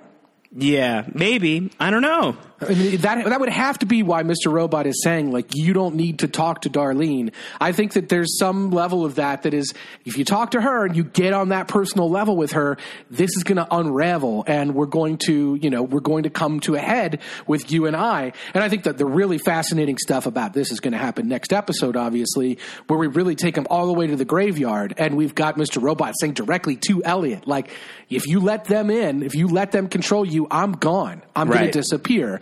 And we know that that's not going to be the case. I think Mr. Robot will be back in season two. Christian Slater will be back in season two. The question is, does Elliot go away from the knowledge of knowing who Christian Slater is, or does he get kind of boggled down by the fact that he knows it's his father and that he has all those daddy issues that he has to play out, and that so much of what uh, makes Elliot Elliot germinates from the fact that his dad died and the way that his dad died, not just the evil corp of it all, but the way his dad kind of kind of shrunk away from any sort of acknowledgement that it was happening. The way his dad didn't want Elliot to kind of confront it. The way it ultimately ended with Elliot being pushed out of a window because of his dad's anger at the world, at his condition, at death, at all of it. It's so complicated. It is much more simple because it is a multi-season television show. It's so much more simple than a movie, which is just like this is your pure unbridled id coming out of you, somebody that you want to be when the world tells you to be a certain way and bottle things down in your primal core. You're going to fight and you're going to do these horrible things and you're going to insert porn into movies and you're going to try to cause damage in society. I think with Elliot, there's a lot more going on with Mr. Robot than just pure unbridled id. I think it summarizes and encapsulates a lot more about what makes Elliot Elliot and what has led him to this point. And I think it is varied if you go back and look throughout the season. It isn't always pushing him in the wrong direction. Sometimes he's the only one that's with you when you're at your lowest ebb and you're going through withdrawals. He will never leave your side and he will try to help you to a good place, not a bad place. He's not encouraging you to do more drugs, even though he just tried to make you kill yourself. So I think it's a lot more complicated than just a simple fight club kind of id twist. Yeah, but I think that you could also interpret a lot of that stuff of like, I'm going to stay with you and get you through detox. I'm going to push you over the ledge so you start waking up. I'm going to buy you an appletini so that you can drink up and, and start to, you know, start feeling better about yourself and you don't have to come back to F society. But then we see immediately that there is a manipulative thing where the whole, you know, evil corp Terry Colby connection to Elliot and Angela's parents comes up on TV seconds later. I think that all of those charitable moments that Mr. Robot displays, you could read that as an aspect of Elliot manipulating Elliot further. Um, and maybe that's just I, and I typically am not such a cynical guy, but I am very skeptical of Mr. Robot in all of those moments that I just I don't accept them as him being a sympathizer for Elliot necessarily in all of those moments. I can still see the read where those are acts of manipulation and things that are not very good. And I still think that that would be very compelling. I don't, you know, that wouldn't bother me as like too Tyler Durden you know, that wouldn't be too Tyler Durden for me. I think that it's still very compelling stuff to play out with a guy like Elliot who is very talented and capable in his own ways, but when it comes to emotion and when it comes to his psyche and his you know his mental state, is a fragile, moldable guy, um, and that's a scary, scary, fraught dynamic that I really, really have enjoyed. So that's typically how I view the relationship. But I really, I really like your view of, of it as well, even if it's not one that I share quite as much as you do. Well, I think the most interesting episode to analyze in this respect, you've you've kind of hit on when you talk about the Appletini of it all. That's episode three, debug, and that's the episode where at the Appletini bar, Mr. Robot is basically saying, "I'm sorry for what I did. This is I'm sorry for pushing you off the rail." And uh, Mr. Robot says, he, you know, he says, "I don't want to hurt you. People who get violent get that way because they don't know how to communicate. Your dad, I bet he felt shitty for what he did. I'm sure he wanted to apologize too. Sometimes pushing your kid away is easy." Easier. Don't stay mad at him for too long. And this is the episode where Elliot has talked about how a bug is something that is an unconscious bubble that floats to the surface and pops with a revelation that you'd known all along. And so I do think it's interesting. You call it manipulation.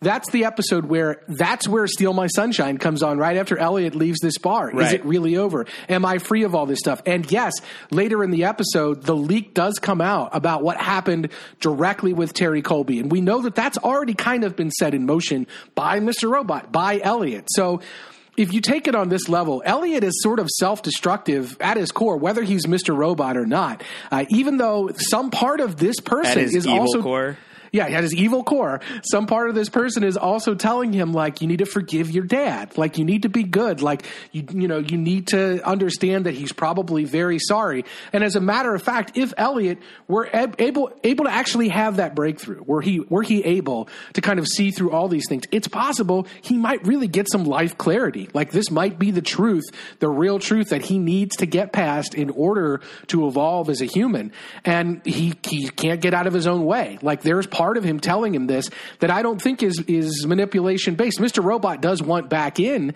but he's saying the, the sort of thing that would unlock Elliot if Elliot were to really come to grips with it. This is a way for Elliot to really be happy, to forgive his dad, to realize that his dad didn't mean to treat him like shit, and that as an adult, he can look back and say, Oh, I know adults do stupid stuff, and I can forgive him for that. And if he were able to do that, maybe he could actually move on and Mr. Robot would be gone.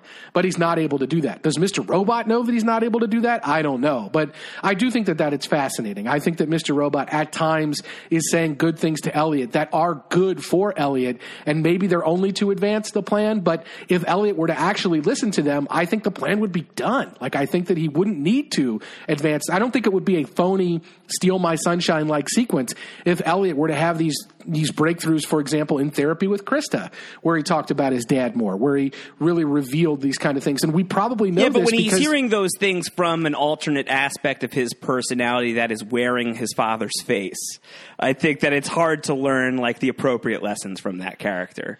And, well, yeah, and, and, and part of that yeah. is he's not taking his medicine, right? right? Like part of that is he may have learned these lessons before. He's forgotten Darlene again. Like this is something that he has covered up. He put on a blank disc and put in a book and erased from his memory and built a wall around. Uh, and he seemed to have been living normally before that. Like we don't know, and this is something I'm very excited to get into in season two. We don't know when F Society was formed. We don't know how he formed it. Did he approach them as Elliot? Did he approach them as Mr. Robot? How are we going to see that if we see it at all? Are we going to hack time and go back and look at that sort of thing? I don't know, but I'm fascinating to know that because we're kind of placing this thing on a continuum, and we know that at some point Elliot did something that had him end up in court mandated therapy. We know that at some point in that court mandated therapy, he went off the rails, stopped taking his meds, and started having delusions again. Forgot who his sister was, got into this position where Mr. Robot was in his life. He kind of approached him. The first time that we get into this series, Mr. Robot is following him around, and kind of Elliot's already paranoid. So Mr. Robot hasn't been there. So this is all a product of some problem that Elliot has put to bed in the past that is coming back now. And why is it coming back? Really because he's off his meds. And maybe if he listened to Mr. Robot here and actually got back on the straight and narrow and dealt with his problems, it wouldn't continue to happen. So it is, it's interesting. All right. Well, we'll get into the find, the family dynamics in the next episode, and we'll start following that down with the really great introduction, the first scene of the episode being back at a place called Mr. Robot. So you also get the explanation of where the show gets its title from. If that place even ever if it, existed. If it even exists. if that's even real. So because it doesn't jibe with the story. yeah, We'll get to that. We'll get to that. We'll save that for we'll save that for next week. Um, but in terms of the origin story of F Society, is this a good spot to start talking about Tyrell Wellick and his encounter with Mr. Robot? And what's Great so, spot. And what's so great about that too is like you know again with like. Mr. Robot and Romero. That's Elliot and Romero. So Yes. here, this is Elliot and Tyrell Wellick. Tyrell Yes. Wellick isn't seeing Christian Slater; he's seeing Rami Malek. Right, he is, and and Rami Malek. That's why he's saying to Rami Malek, "I know your dirty little secret, which is that your dad was killed by Evil Corp, and you're acting only out of revenge. That's the secret. I think that Wellick knows, right? Unless he knows more. Um, That we don't know. That's that- the that we secret we, know. know. that he knows, and he's called it kind of a secret when he encountered Elliot in the bathroom. And so when you take it in that uh, that kind of frame, that's the sort of bomb that he's dropped, the, the private knowledge he has about Elliot that we know about. Is there something more we don't know? Right.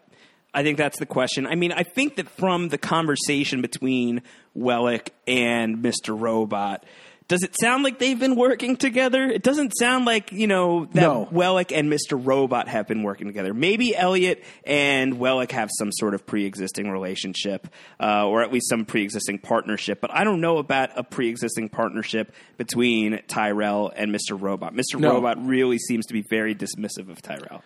Yeah, and when and when Tyrell tells it to Joanna directly, he basically says, "A couple of months ago, I saw this tech, and I thought he was just you know engaging in petty revenge." And so, I think he's he says like when I first encountered this thing, this is how I encountered it. I encountered it through seeing him switch the file. I thought he was just being petty. When I looked into him, I realized that he had an axe to grind with Terry Colby and Evil Corp that was very personal, and I thought that's what was going on. And I thought maybe I could work with it. Is essentially what the gist of that kind of is. I thought that I knew what I was dealing with. That we were meant to be allies. That he says to Elliot, we might want the same thing. That he says to Mr. Robot as Elliot, I should say. I think is representative of that. That Wellick has approached this relationship as, look, I know you did something harmful. Turned out that the harmful thing you were doing probably would have helped me. So we probably could have worked together. And I admired some aspect of what you were doing. I even made you a job offer. But it turned out that I had no idea what your plan actually was. And I didn't really know that you were a lot more in control of the situation than I was throughout. And now that I'm spiraling out of control, I'm totally in admiration of how in control you are. My question for you, Josh, is do you think that we that there was a meeting between Elliot and Wellick after Wellick killed Sharon Knowles that we didn't see? Where did Wellick go? Yeah, I don't know. I, you- let me let me tell you the reason why I say that. The reason Yeah. why I say that is there's a very conveniently timed phone call that Wellick makes to Gideon Goddard that bails Elliot out right after the hack has happened. Uh, right after the hack has happened, and Darlene uh, has sent the kind of uh, Monopoly mask video into the conference room that's gotten Gideon out of his office. Elliot is saved from Gideon's wrath by the phone call from Wellick. Could be conveniently timed. Seems almost too conveniently timed. It seems like Elliot called Dar- Darlene and said, send the video. And it could also be that Elliot was like, you know, hey, you got to call Gideon when this happens to pull him away from the other thing so that I can continue to do what I need to do. I don't know if that's true. It's just such a weirdly conveniently timed phone call from a person who we know ha- has been in partnership and has worked with Elliot on some aspects of this, the, the total details of which we don't know. Right. Well, I mean, some sort of conversation had to go down to get Tyrell and Elliot to Coney Island together in this Right. SUV. Yes. Um, so some communication existed between these guys. Yes. It's not beyond the realm of possibility that during that blackout period where Elliot is wondering if he can just jump to the conclusion, and he does, he wakes up in the conclusion, um, that that was some Mr. Roboting happening there. Yes. You know, that was a Mr. Robot plan that was hatched there. And you could see that. You could totally see him having some chat with Tyrell. But in terms of Tyrell's night off after Sharon is killed, after he kills Sharon, I don't know necessarily that he's talking to Mr. Robot in that moment. I don't know Well, that I we mean- have enough in, in in information to say that he spent that night looking into the F Society thing any further. Other than I would I would just assume that he was out all night freaking the f out over what he just did.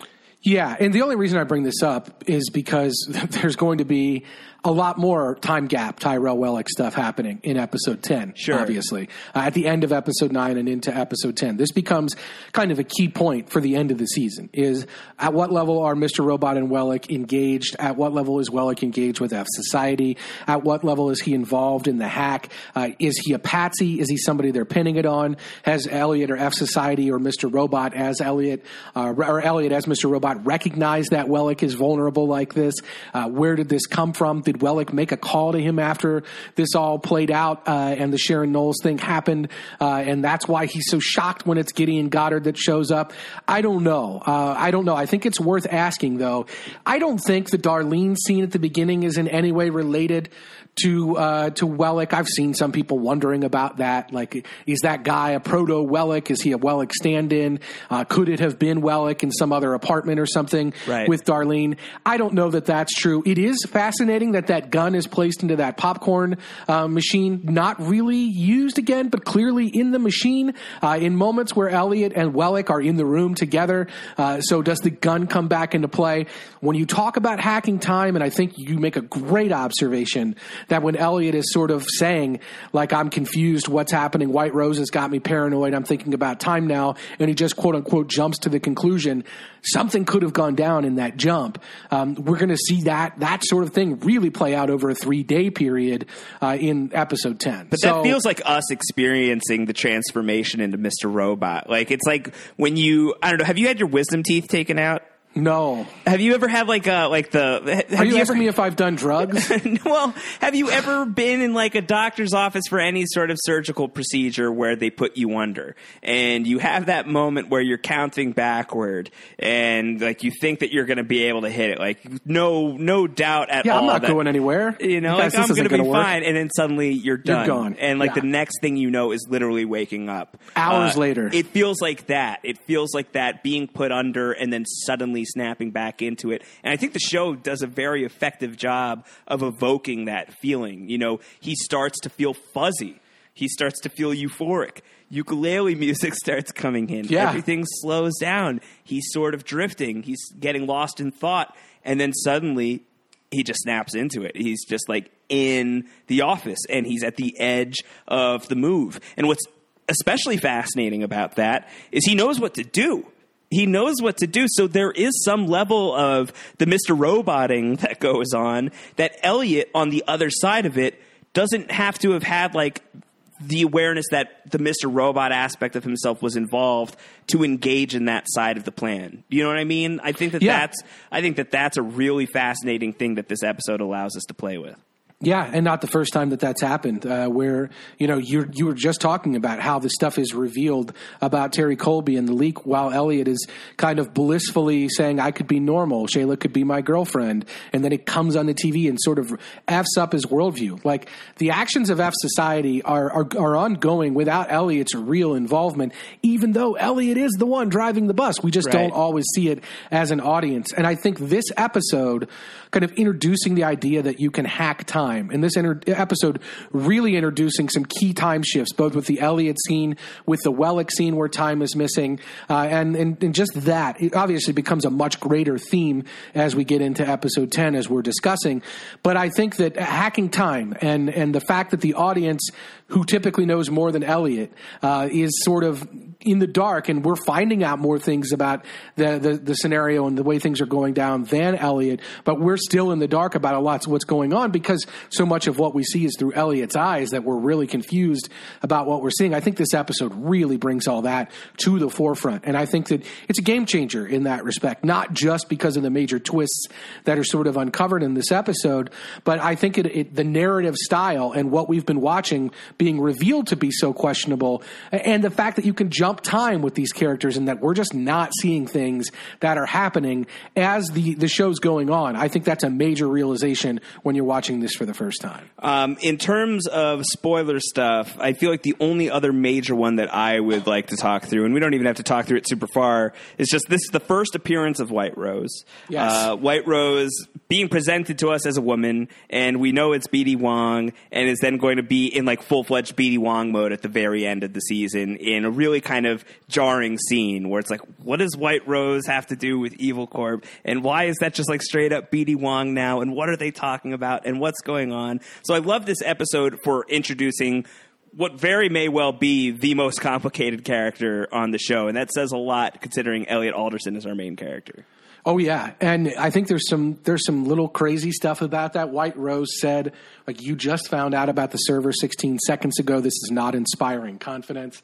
Later in the episode, Joanna Wellick sees Tyrell drinking vodka straight out of the bottle and says, "This is not inspiring confidence." The exact same line, Right. Uh, so I don't think there's a connection there, but it's little stuff like that where it's like, wait a minute. When you go back and you look at it and you say, what has White Rose's involvement been? What's the Dark Army's goal? And that's the direct question that Elliot asks to White Rose. And by the end of the season, we're really meant to question that uh, the White Rose kind of goal. What is your goal? What are you doing? Why are you doing this in this eyes wide shut kind of weird uh, cabal, uh, upper upper one percent of the upper one percent Illuminati like meeting that's going on? Like, what is your greater goal? And I think that's a major question to ask ourselves as we go forward into season two. That Elliot directly asks White Rose in this episode. And you're right, seeing White Rose in this moment, knowing what is to come with White Rose, and hearing Elliot ask that question, it's fascinating. And you also got to wonder, you know, White Rose says to Elliot, uh, "You, I won't see you again, or you won't see me again." Will Elliot not see White Rose as Elliot is seeing White Rose in this moment ever again? But we'll see full on BD Wong at some point because you got to imagine that these two characters will meet again, despite what White Rose says. Yeah, or maybe White Rose will meet with Mr. Robot. Like I don't know exactly how this will play out, but you're right. It does it doesn't seem likely that they're going to keep these two apart. I think it's a baller move. It's just a bravado move on the show's part to end the season how they ended. and it's really fascinating to see with the White Rose scene how they set that up in this episode. Uh, and I think you're right. The the kind of ongoing story between White Rose and Elliot, not just Elliot and the Dark Army or F Society and the Dark Army, but between these two characters in specific, I, we have to revisit. Very much so. Anything else from this episode you want to talk through? No, I, I as I said, I think that this episode uh, will. I think we're going to get into a lot more of the dynamic between Elliot and Mister Robot, and whether it's good or bad or wrong. We did a little bit of that here, but I think some much more of that comes to the surface next episode, and uh, so we'll definitely talk about that. I do you make anything at all about the the scene where Elliot is seeing all the characters in the mirror, and they're they're all wearing the hood, and they all look like him. And they're all secretly Elliot Alderson. I mean, I, obviously that doesn't Please, seem no. to be the case, right? It- I, I I don't hope think not. that. I hope yeah, not. I don't think this is a greater scene in that respect, but I do wonder if some people are thinking that. You know, maybe, but I, I really am of the belief that at least as far as the people that we have met on the show, I don't think, I don't know, I don't, I don't feel like anyone other than Mr. Robot and is Elliot. Like I don't, I don't feel like Darlene is secretly also Elliot. I don't feel like Romero is also secretly Elliot. I don't want to. I feel like that's the that's the robot hole that I don't want to go down. But maybe then I'm being naive for not looking at some of these people as suspects. But I think that based on what we've been seeing in this rewatch of season one, enough of these characters have their own agency and storylines. And if you are also trying to mash together timelines of how Elliot could be doing all of these different things at once if he is one or more of these other people, it just starts to fall apart for me. So I don't make much of it other than, you know, these are people that Elliot is invested in. You know, these are these are people that whether he knows it or not, he has let into his maze, whether they know it or not that they are in his maze. I think when he sees Angela, there's a huge connection between Elliot and Angela. Uh, you know, he is completely invested in her and her journey and has a lot of emotional, deep rooted ties to her. But I don't think that it means like Elliot and Angela are one and the same. At least I really hope not. I don't. Yeah, I mean, I'm not. had- I'm not on board for that. We had an email from Caleb from Atlanta who may not be listening to this section because I'm not sure if Caleb was watching for the first time or uh, has watched it through, all the way through because I think it's a valid question either way, whether you've only seen the eight episodes or whether you've seen them all. Caleb says, Hope you guys are doing well. I'm in school right now studying psychology, and we were just studying personality disorders and how in some personality disorders, every part of the personality in the person with the disorder can sometimes have different names, kind of like an alter ego. Is it possible that all the different characters within the story of Mr. Robot are all just the different personalities inside Elliot's schizophrenic mind? Love the podcast. And so, thank you, first of all, Caleb, for saying that. But you're saying, and I agree with you, that if we had a pullback at the end of season two and Elliot's in a rubber room and it's just like, oh, all of what we've been seeing is inside Elliot's head, that's not a good pullback and that's not something that we're super interested in seeing the show do. Even though I'm confident that if the show did go there, they might be able to pull it off off. That's something I think we agree that that's not a, a pullback that we're interested in. Not particularly. Not for me. Um, I'm not especially interested in that if it goes, mean, that's the Inside Out Pixar kind of thing, right? Yeah, like, yeah. You know, I just I don't I don't think that the show needs to go there. I think that the show is doing a lot of interesting stuff with questions of identity and reality, and you know, um, anxiety and social disorder, and just a lot of really interesting work that's going on with paranoia and power. Uh, I feel like these are interesting themes that they are exploring really well with this reveal that Elliot and Mr. Robot are different sides of the same coin that I feel like once you turn that into, you know, a multi-dimensional figure, uh, where it's not just like the two different aspects of this character, I feel like that's when we're starting to go into a place that I don't, I don't know that that's what I need from Mr. Robot. But again, the show is executed in such a way and has been so surprising that if that is the direction we're going in, uh, I'd give it, I'd give it the time of day, but it's not the direction I'm expecting it to go in.